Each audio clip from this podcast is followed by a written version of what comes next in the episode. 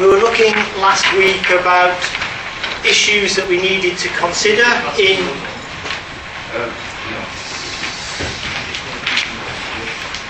in defining the interface to a class. So we were looking at the, the theory why you might want to do it. What I want to do this week is to have a look at what C++ provides us in order to be able to define certain features,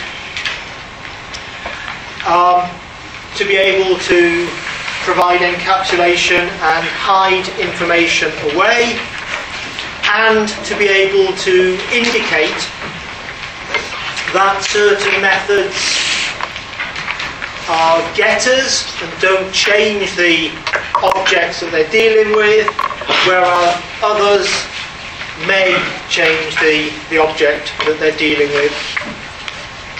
Um, const is the key, key word for that. I will also be looking at the reference value model which is important because it's a key difference between C++ and languages like Java and C Sharp.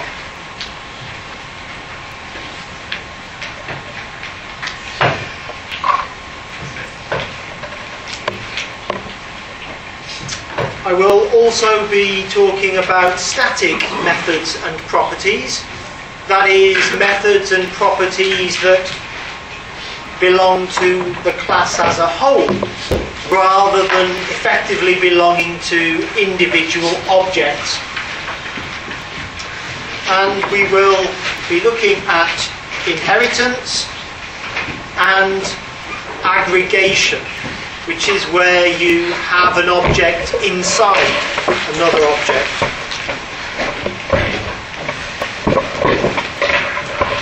So, most of this should be familiar to you. We have a person class.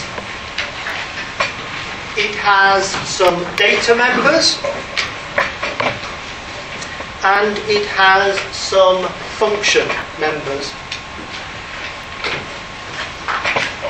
First two items there are not declared as being public, private or protected and therefore they are private because the approach is an information hiding approach, a sort of only reveal information if you need to reveal it. It makes sense that, sense that the default assumption is that items should be private. We have a data member here that is declared static. What does that mean?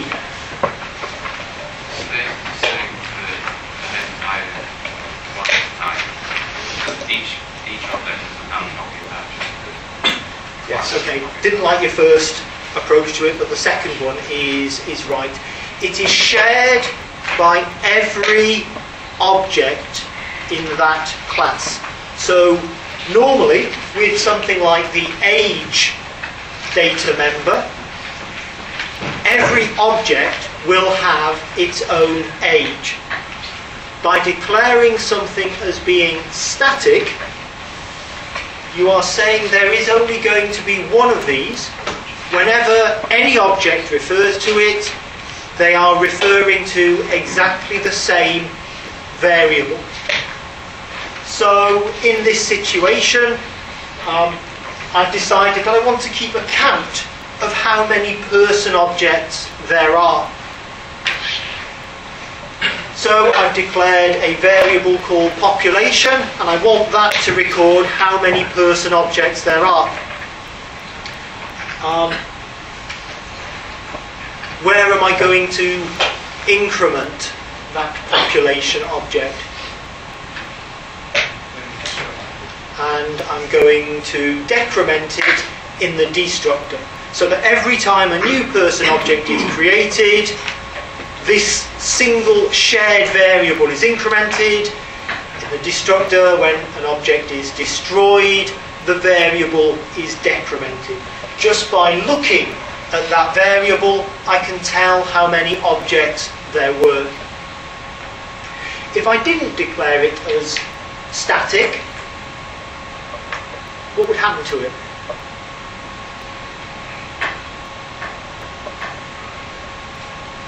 You have a max population of one. Yes, every time I looked at it, it would be 1. Because each object would be keeping their own copy of it. So this is sometimes called a class variable because it is shared by the entire class as against the instance variables which belong to a particular instance or a particular object. What type of thing is this? How do you know? Nick, how do you know that's a constructor?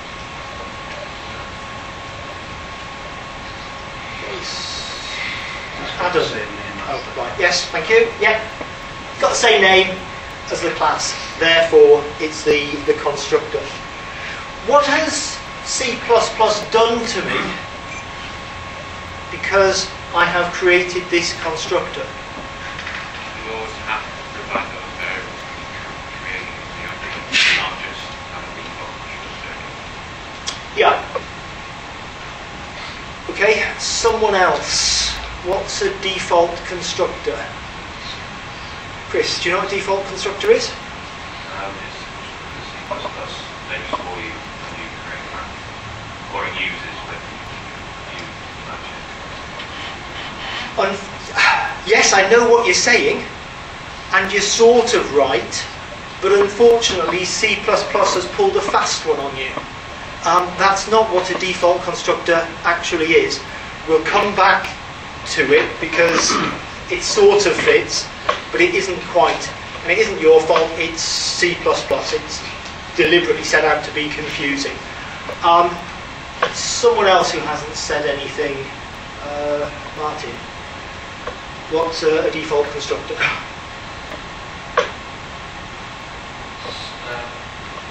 isn't already constructors for code that's called before the essentially before you get to it. Yeah, again, that's almost the same answer as Chris's, and again, C++ has, has caught you. It, it must be keeping a score somewhere, C++, so we got them on that one. Um, there's a number of things to do with static, where it scores points fairly heavily as well.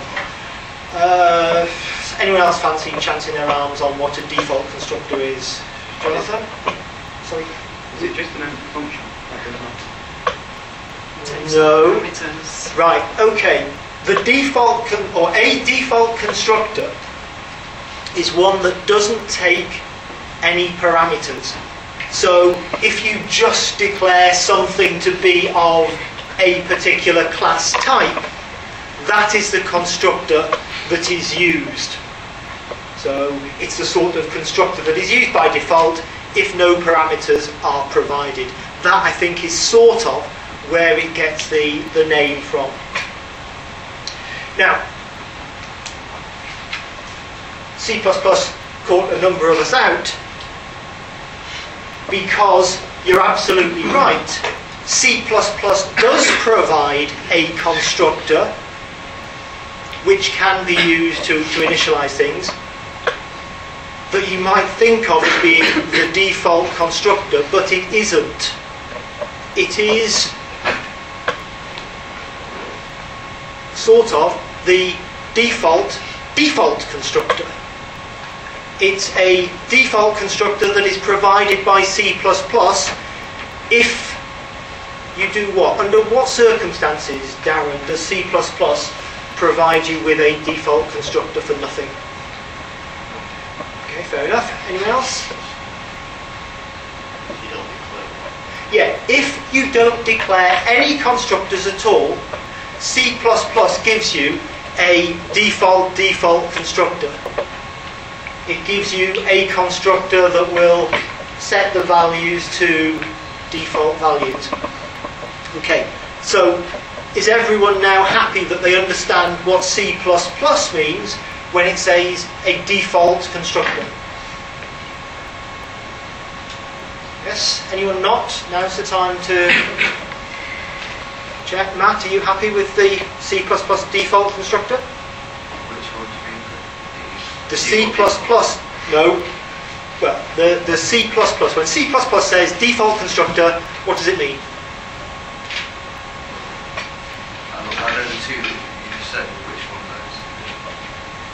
I want to know what you think C++ thinks. Uh, Chance you're on one guess if you know two. the default constructor that takes no, Yes. Right. C++ terms, a default constructor is one that takes no parameters. C++, separately from that, provides us with one of those things if we don't declare any constructors. So, because I've declared a constructor here, C++ has said, this guy knows about constructors. Therefore, because he hasn't provided a default constructor, because he hasn't provided a constructor that takes no parameters, I'm not going to give him one because he must have deliberately not provided a default constructor. So, C++ will provide you with a basic default constructor if you don't provide any constructors at all. If you provide any constructors at all, C++ does not try to help you out. So, anyone see any major implications from the fact that I haven't provided a default constructor here? There is something that I'm not going to be able to do with person objects that you might expect that I could. The instantiated person then certainly include Okay? There is an implication of that which is perhaps even more important. can't set up an array. Yeah. I can't set up an array of these things because when you try to set up an array, C++ will look for a default constructor because it's got to create each of the, the elements. There's no way of, of passing parameters into any constructor. So if you don't provide a default constructor, you can't create arrays of these objects. What sort of array could I create that I might use to store a collection of these things? an array to a pointer of type. Yes, I can still create an array of pointers to these things. I just can't create an array of these things by themselves. I can create an array of pointers because I can then create the objects and set up the insert the pointers into the, the array. One difference between um, C++ and C Sharp that's probably worth noticing here is that C++ allows me to say, right, everything that's coming after this is going to be public. If I stick in the public keyword, it applies to everything. C Sharp is a bit more um, security oriented, a bit more mistrusting. It thinks programmers are more likely to make mistakes. So it says if you want something to be public, you've got to say it is going to be public. So in C sharp, the public here would only apply to the first thing. It would have to be repeated for each of those if I wanted them to be public. Uh, what else have we got? We've got a getter and a setter. What does that mean? Uh, Owen? It's a reference. Okay, which means what? Uh, you pass in a variable, you're just passing a reference to that variable, not the actual variable. Yeah, okay. Uh, uh, I liked it until not the actual variable itself. It's just an address to the variable. That's absolutely right. What would you normally pass if it didn't have the at the ampersand there? Uh, you actually just create a uh, local instance of. Yes. So what you're actually passing if you don't have the ampersand there is not the variable itself, it's the value of the, the, the variable that you would normally pass. And the implication of that is that I can change any parameter that I pass here can be changed inside the, the, the get.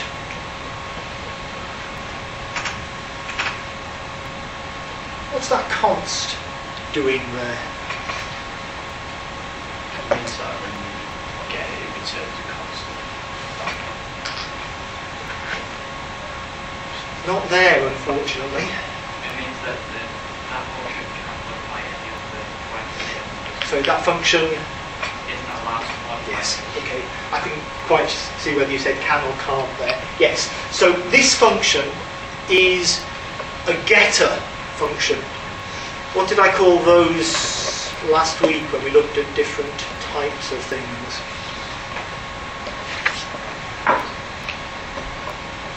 Okay, it's accessor.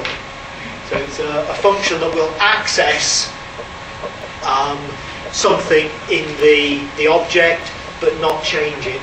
What's the advantage of sticking the const there then? That, You should reference it, uh, we override the function, we don't change the current ah, yeah, it's not the, the A that this const refers to. This const refers to the, the person object that we're calling get on. So if we had me dot get, we pass through some some things here. The point is that me dot get can't alter me. It can return presumably my age and name, but it can't change them in the object itself. Everyone happy with that? What's the benefit of sticking the const there then?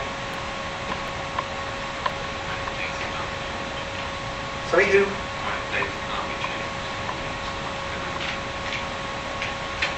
It's just acting as an. Right, and what's the, the benefit of telling the, the compiler that this is going to be an accessor? It can help check the errors. Yeah, the compiler can then check that you don't make a mistake when you're writing the, the routine. So it's an extra safeguard.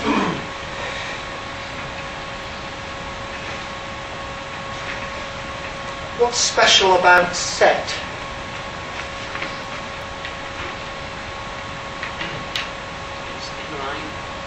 Yeah, set is because we put the the body of the function in here, we are making a request to the compiler to make it an inline function. So that instead of, well, anyone not know what an inline function is? Good, because we did talk about it last week. Right, there's a problem with static member functions, uh, member data members. Where do you initialize them? You can't initialize them when uh, in the constructor because they ought to be initialized just once. If you were trying to initialize them in the constructor, they'd be initialized every time an object was created. So static member fun- uh, static data members, static variables have to be initialized outside the class declaration. And there you can see um, at the, the top we've got the it identifies that this population variable belongs to the person class because you know we might have a geography class with a person variable as well, a person property. Sorry, a population property. Population property might exist in a whole range of different classes. We need to tell the compiler that here we're initializing the one that belongs to the um, person class and we're initializing it to zero. So we restate its type and we initialize it. And that makes sure that it is done once, if you like, when the stat when the class is set up. Um, person And here we see the difference that making something a reference makes. I can actually change the variable that is passed to the um, get method when it is called.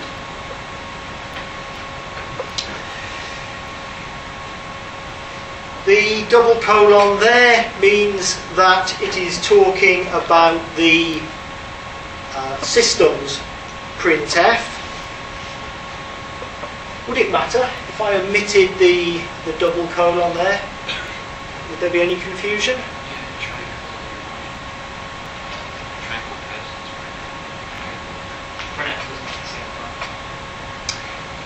In this situation, because this one doesn't have any parameters and this one does, polymorphism would, would save us. Um, and it would call the, the system printf anyway. But if we call this with no parameters in, we left this off, it would indeed be a horrible mess. Because we'd be telling the compiler, in order to call the routine printf, call the routine printf, which means you've got to call the routine printf and the thing just vanishes. But in this situation, because this has parameters, this one doesn't, that confusion does not exist. We'll see in a moment an instance where it does. And the other thing that's important here um, is that I'm allowing these people to um, get married and I'm working on the, the basis that if A is married to B, there'll be a pointer from A to B and there will be another pointer coming back from, from B to A, which is a spouse variable. And when they get married, all that happens is the spouse variable gets set up.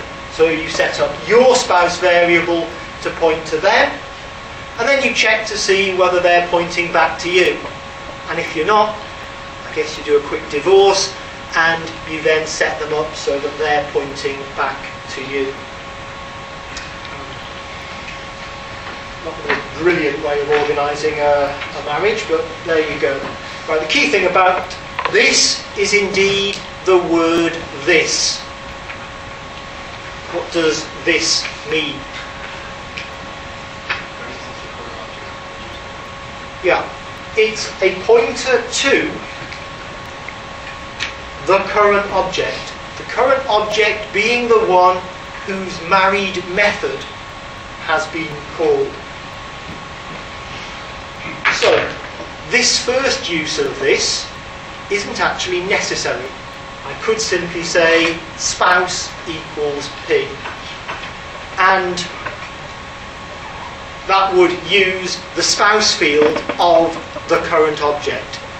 The only normal reason for writing something like this would be if the parameter here was called spouse as well, because then, then there would be two possible spouse variables floating around.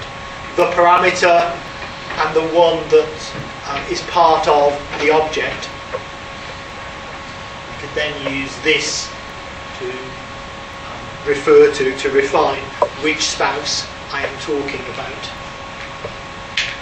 But I do need to use this here and there. If I want to pass a pointer to someone as a parameter, what I want to do here, and I want to point to the current object, I need some, you know, I need, I need this in order to obtain that pointer.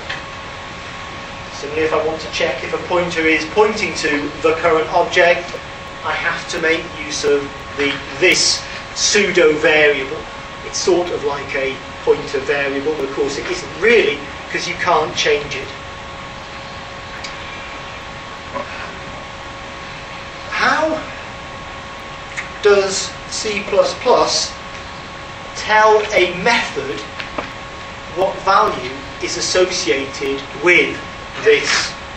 Because it isn't constant.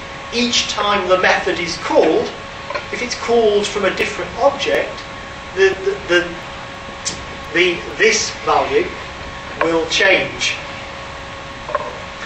And what C++ actually does is every method has a hidden first parameter.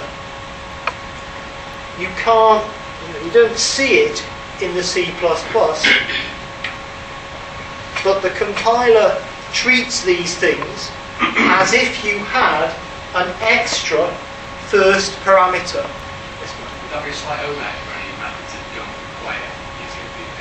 Yes, yes. Is there any way of not?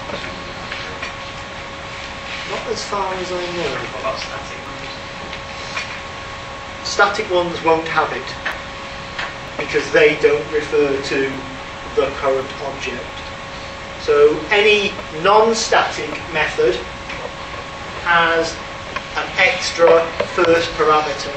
I mean the the cost is one push onto the um, the stack. It's important because sometimes you want to write C routines that interact and behave as methods. When we come to COM, we may want to write COM objects using C, and you have to make them look like methods, so they have this, this hidden first parameter. Um, const inline and this we've all dealt with. Public, private and protected we all know about. Static data members we've dealt with. The fact that a static data member belongs to a class means that although in some ways it is like a global variable, it won't interfere with other global variables of the same name because its, its name really is made up from the class name and the actual name that you give it. So I can have lots of different population variables, I can have global population variables, and they won't interfere with, they won't get mixed up with the population variable that I've got as part of the um, person class. Static member functions, which were just mentioned, are like methods, they're declared like methods, but they have the keyword static with them, and they are just like ordinary functions. They're like C functions. They don't refer to the current object, um, so that you can call a static member function even before you've created a person object. They don't have the this pointer, so the parameters that you see are all the parameters that are really there. But equally, you can't access like the spouse field. If I had a, a static member function in the person class, I couldn't access the spouse field because the spouse field assumes a current object.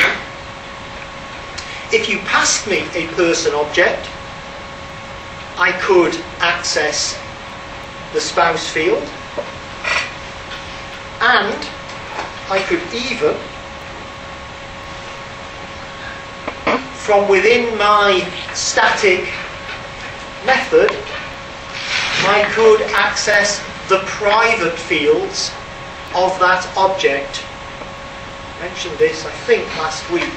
Privacy doesn't mean that only the object can access it. It means only methods of this class can access it. So static member functions, indeed other member functions, can all access the static fields of objects that are passed to them as parameters. Any questions about static member functions?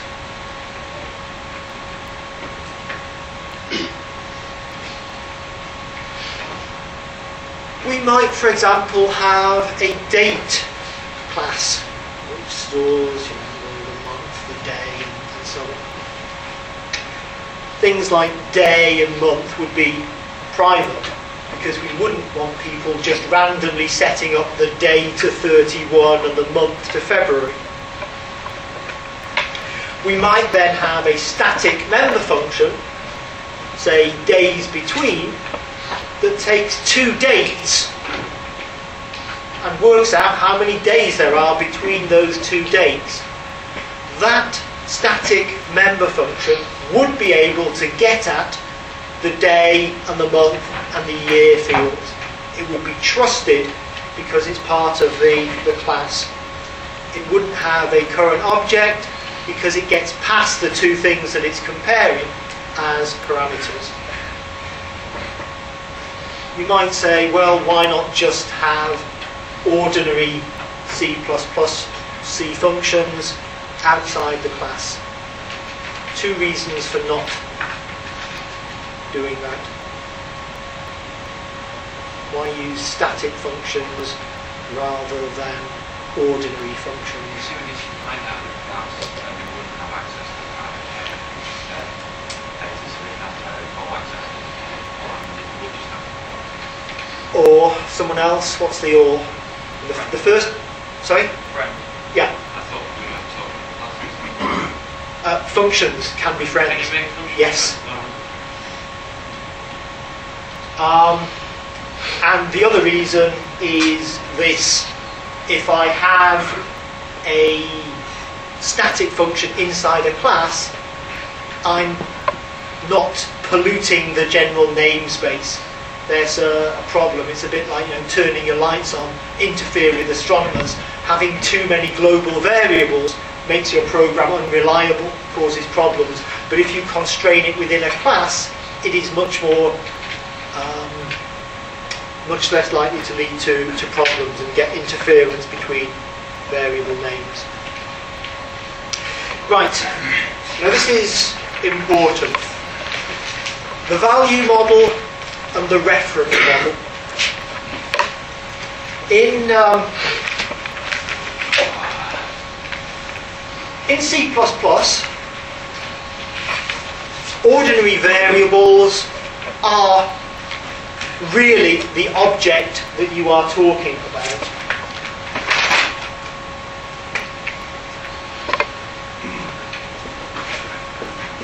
If I said person P, okay, let's get the, uh, the sharp guys out of the way. Why can't I say that? You've got a default constructor. Yeah. If I added in a default constructor so that I could say that, what would it do? It would create a variable called p. And that variable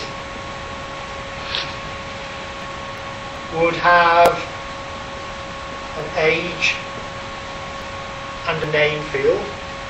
Would it have a population field? No it would have access to a population variable somewhere else. Right.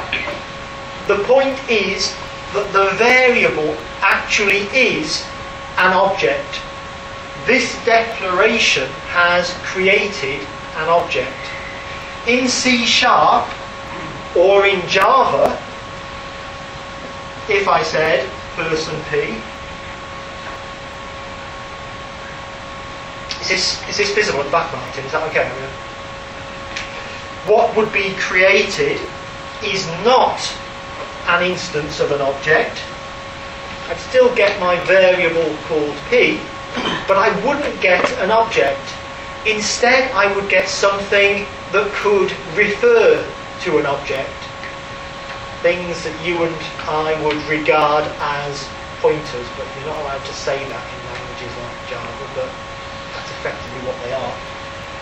So, in an, a language that has value semantics, a variable, the value of a variable, is the actual object. In a language that has reference semantics, the value of a variable is a reference or pointer, a reference to an object. So in C Sharp, in Java, after I've done that, I have then got to create an actual object just in a similar sort of way as you would in C++ with, um, with pointers. You say p equals new person and so on. So the difference between value semantics and reference semantics is to do with how you regard a pointer. Sorry, how you regard a variable. If you regard the variable as always being a pointer to an object, that is reference semantics. The variables refer to the object, they are not the actual object themselves. C++ uses value semantics. The value of a variable is an actual object. How can we get the effect of reference semantics in C++?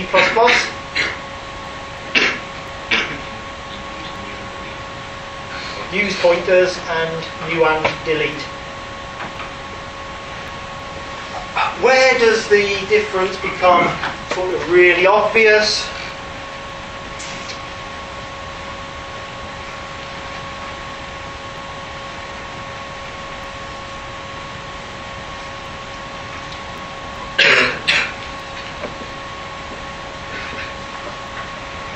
In an assignment. Because in this assignment, we end up with two copies of an object where the values are going to be the same.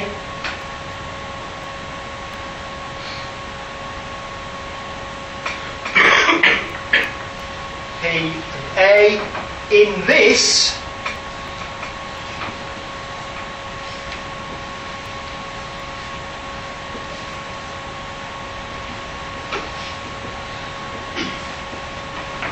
we are going to end up with two variables pointing to the same object. And as a side effect, if there was anything in P previously, that is now potentially floating around as, as garbage, unless it happens to be pointed to by a third variable. So an assignment to object variables here, copy the values across. Here, you copy the reference across. If you then go on to start changing the age, here the things are independent. Here, if I change the age through P, I can see that change going through A. Is that clear?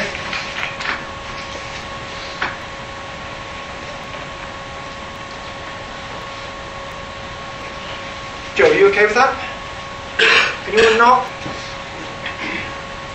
When we were looking at containers, I don't think I quite got to it, that containers can have reference or value semantics. Essentially, that is whether you are storing the value of the, the object, storing the actual, um, taking its values and you're storing it in the container so that the object outside can be changed without changing what's in the compiler, or whether you are storing a reference to the object.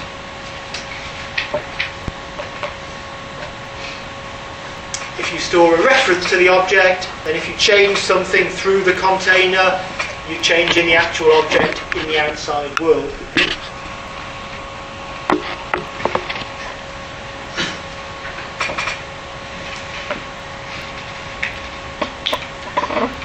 The model is used by Java and C Sharp. Um, you've got to explicitly call the object constructor in order to create space and um, if they didn't have garbage collection you would have to somehow explicitly delete the object in order to return space. With the value model, when a variable is declared, there is a certain scope to it, the enclosing set of brackets. So when it hits the closing bracket, a value semantics um, variable is automatically deleted and tidied away. With reference semantics, that doesn't happen. The object is created separately through new and it exists um, outside of the, the block in which it is created. Although Java and C Sharp are effectively, think of them as being exactly the same as using C++ pointers, they hide the, the syntax away. So when I say my Java or C Sharp, if I say p dot p.age, it will follow the pointer down and change that. Using pointers in C Sharp, I'd explicitly, so in C++, I'd explicitly have to say p follow the pointer down to the age from that pt pointer pointer variable.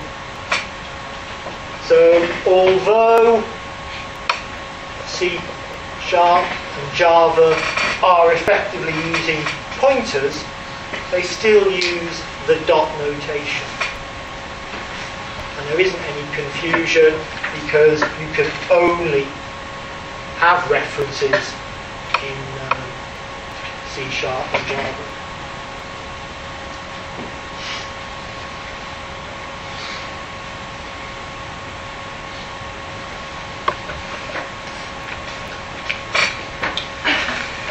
Right, as we saw earlier on?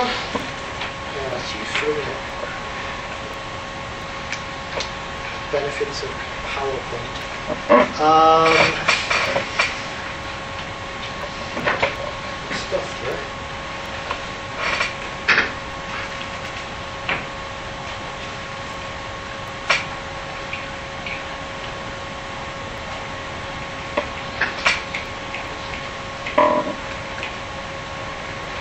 Right.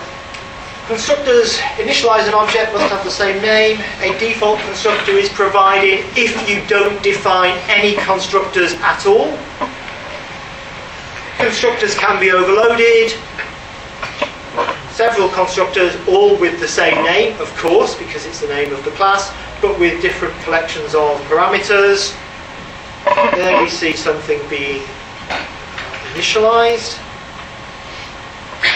Constructor of an object is called when the um, variable is, is, is declared.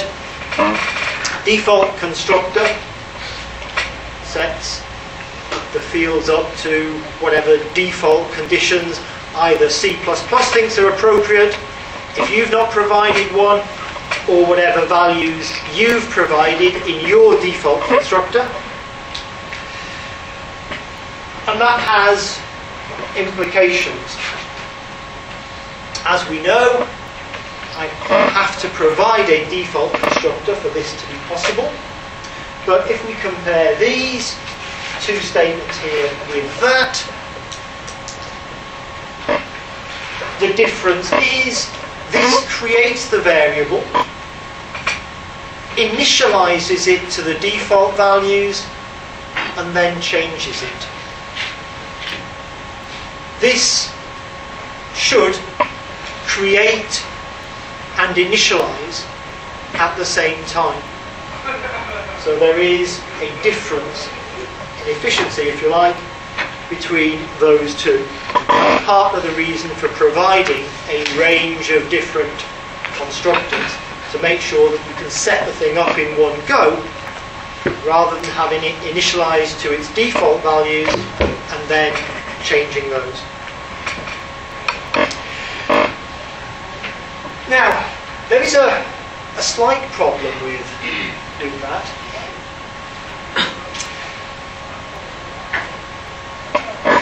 Because C++ will normally initialize the variables to something, initialize the uh, data members to something, before the constructor starts to execute, before you get to the body of the constructor. So, even with what I've said previously, even if you provide a constructor that takes some parameters so that you can set it up in one go, there is still an overhead. So let's say we have an employee class which descends from person and I want to um, initialize or want to provide as part of that a start date. So an employee is a person with the date at which they started work. Now, initializing date to its default value might be something that's incredibly complicated and take a lot of time. Maybe it initializes it to the current time, and every time you run it, it uses the internet to find exactly what the current time is. Ludicrous, but let's take it that that's what it does. The constructor would then, by default, initialize the date to its initial value and then set it to the values that are being passed through. Inefficient. It's running away, setting up initial values that are immediately going to be overridden. So, C++ provides an extra bit of syntax, um, an extra confusing bit of syntax, in order to allow you to initialize something once. Doesn't get set to default values and then changed. And it's this. After the header, which looks perfectly normal, you then have a colon, and that introduces potentially a initializer list. You can have a number of things here. I've just got one here, which in this case is the name of a container field and the parameters that I want to pass through to it.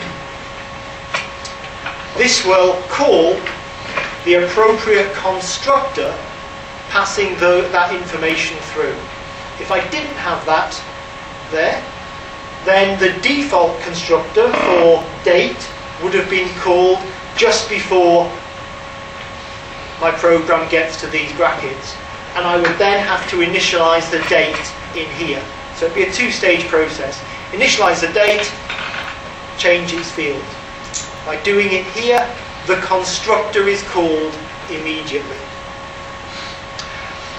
Okay, just to check whether I've been wasting my time, how many of you have come across that before? Okay, I'll try it the other way, how many of you haven't? Okay, so at least some of you have learned something. You can initialize fields within an object in the most efficient way using this initializer approach. It prevents the constructors, the default constructor of this thing being called, and then you having to change its values. And the syntax you just have to, to learn.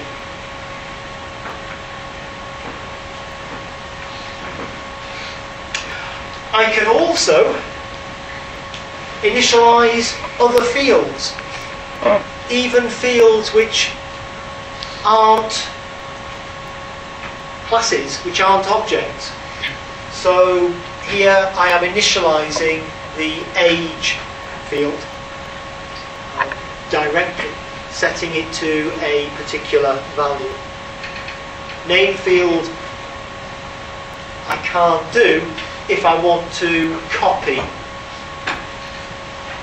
this through rather than um, use the same string that I pass in. Right, destructors um, tidy up any additional resources. So the basic space of an object doesn't require tidying up. That will be done automatically. But if that object has acquired extra resources, if, like our stack object, it's built up a linked list, or if it's opened some files, or if it's set up a communication link, or if it's got hold of some other operating system resources, the destructor is used to tidy things up. The destructor is called automatically when a local variable goes out of scope. hits the, the closing bracket of the block it was declared in, so it no longer exists. And the destructor is also called when you use delete.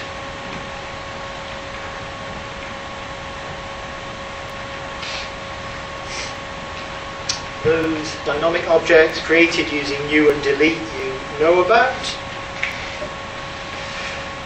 Friends, you also know about a friend function or a friend class or indeed you can actually have individual methods of a class that you make friends with. So you can make friends with a function, you can make friends with a whole class, you can make friends with an individual method within a class if you uh, are particularly picky. Um, they are essentially used for efficiency. They allow things that you say are your friends have access to private data members and private functions. Um, so you might want that for efficiency. If you're doing some matrix work, you'd have one class to represent matrices, one class to represent vectors. You would want to have access to the private uh, data members of both in order to do the multiplication efficiency. And here we see an example of me giving access to matrix function and so the matrix multiply function and to an external operator you have to say that and that are going to be my friends. You can't have a class saying, well, I'm going to be his friend, let me get at the private data members. Because that would obviously cause problems if anyone could say, I'm your friend, let me gain access to your private data members. Right, we will come back to inheritance next week.